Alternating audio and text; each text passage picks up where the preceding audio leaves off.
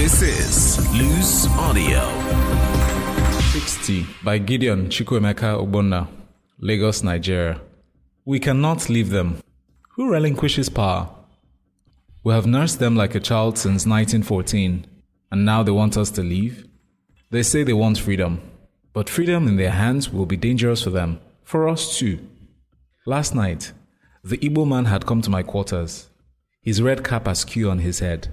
He had studied in England, so he spoke well.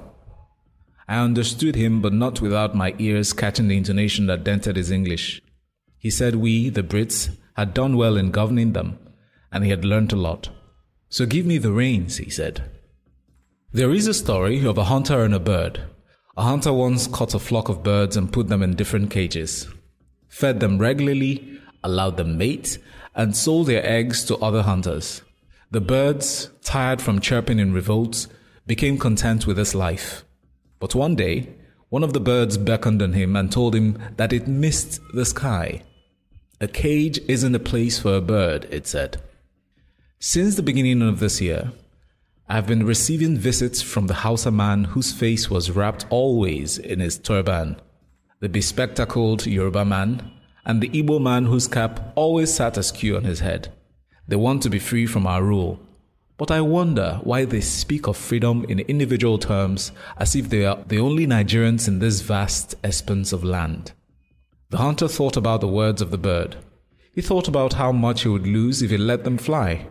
But something else struck him, so he asked the bird, Why are you the only one speaking out? You're the only bird complaining. What do you expect from birds who are content with food and water? Birds who do not know the color of the sky anymore. But if I let you go, I will also have to let them go. I will lose my business. Ah, that's true. But I know what we can do. Knowing their true intentions, I call the three of them to my quarters. I tell them that I know they aren't interested in the freedom of their people. They only need power. And power they will get. Their faces beam with smiles and relief. We will leave you to jostle for power in the way you see fit. All is fair in love and war, right? I tell them. They nodded in unison. I continue. All we want from you is a huge chunk of our resources.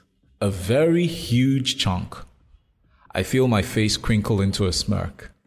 I see their smiles metamorphose into a frown, so I quickly add, You know you are stronger, so if you do not do this, you can kiss your desires for power goodbye.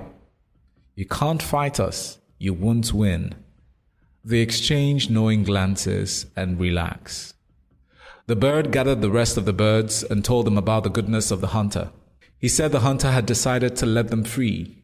However, the hunter had requested that they should reward his kindness by bringing a portion of their eggs to him every year.